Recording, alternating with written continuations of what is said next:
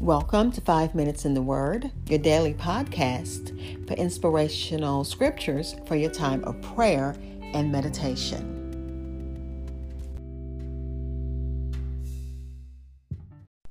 I hope everyone's having a great Mother's Day weekend.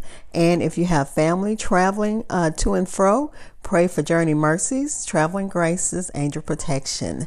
We're looking at Proverbs chapter 29, verses 15 through 21 in the New International Reader's Version. It reads If a child is corrected, they become wise. But a child who is not corrected brings shame to their mother.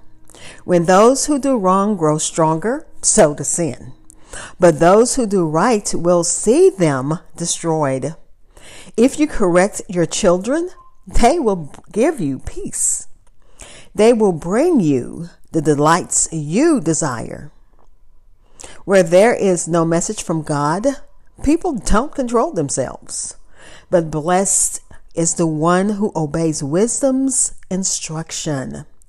Servants can't be corrected only by words. Even if they understand, they won't obey. Have you seen someone who speaks without thinking?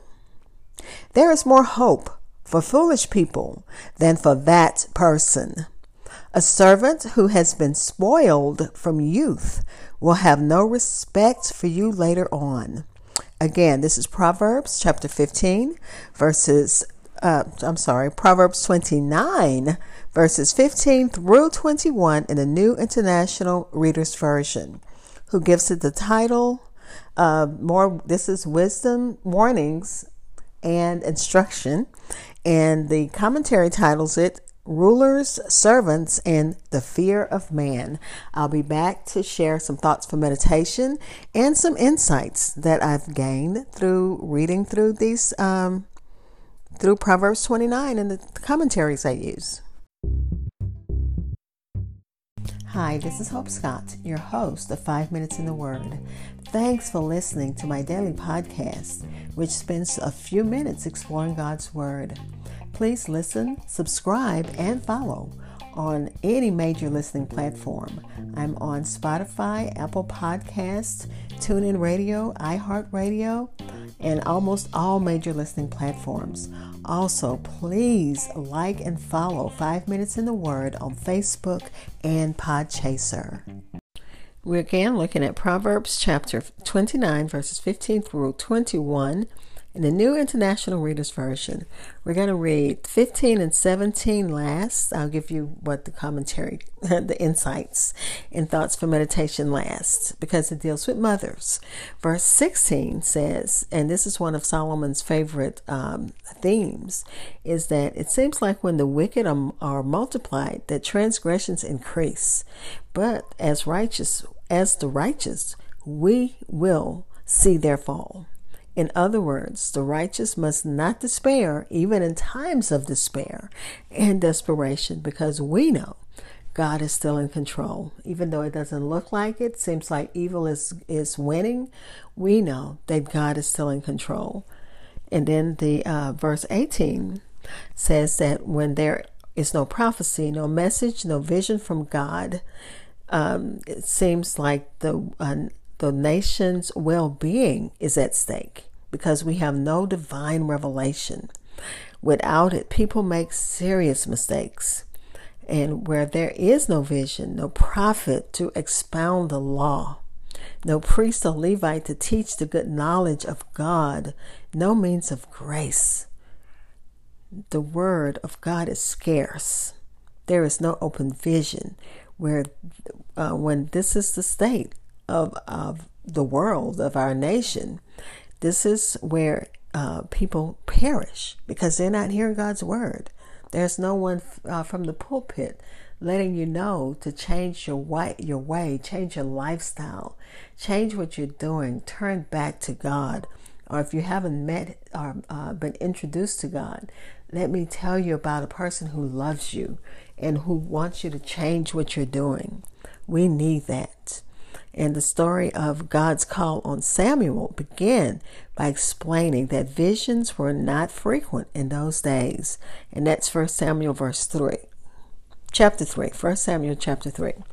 And in verses 19 and 21 is uh, talking about slaves. And it doesn't advocate abuse, of course, but it's just saying that uh, in the ancient Near East, servants were a part of the household in which they worked, and they were viewed as the responsibility of their of the household head. And you know, in America's slave past, that's also was the case. And also, the servant, if he's pampered, he's gonna, you know, have feel like um, he's going to be another obligation to that the head of the household. He's going to expect an inheritance. And in verse 20, Solomon teaches us again the mark of a fool is that they have no control over what they say. To Solomon, uh, the man hasty in his words was a special kind of fool, a super fool, if you were. Lacking wisdom, his impulsive speech set him uh, beyond the hope of even the normal fool. And a normal fool is bad enough. okay, let's go back to verses 15 and 17. And this one is about children. Of course, discipline is important and because it helps us avoid folly, not just children, but all of us. Discipline is how is the order of God's government. And for a child, the parent is the one who who dispenses that discipline. Correction should be tried first that means just saying, okay, baby, I need you not to do that. And if that child doesn't listen to just the, the voice command saying, I need you to stop, then let the rod, uh, that means if, if they accept that word, okay, you don't have to spank them. But if not, let the rod do its work. That means the child needs that, that spanking because uh, it doesn't mean beating again. It's not an abuse.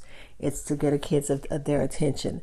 And I know in our household, we had some who you could just reprimand and they'd start crying and they were fine.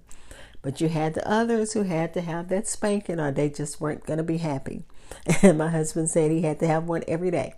It just wasn't it wasn't a normal day if he didn't have a spanking.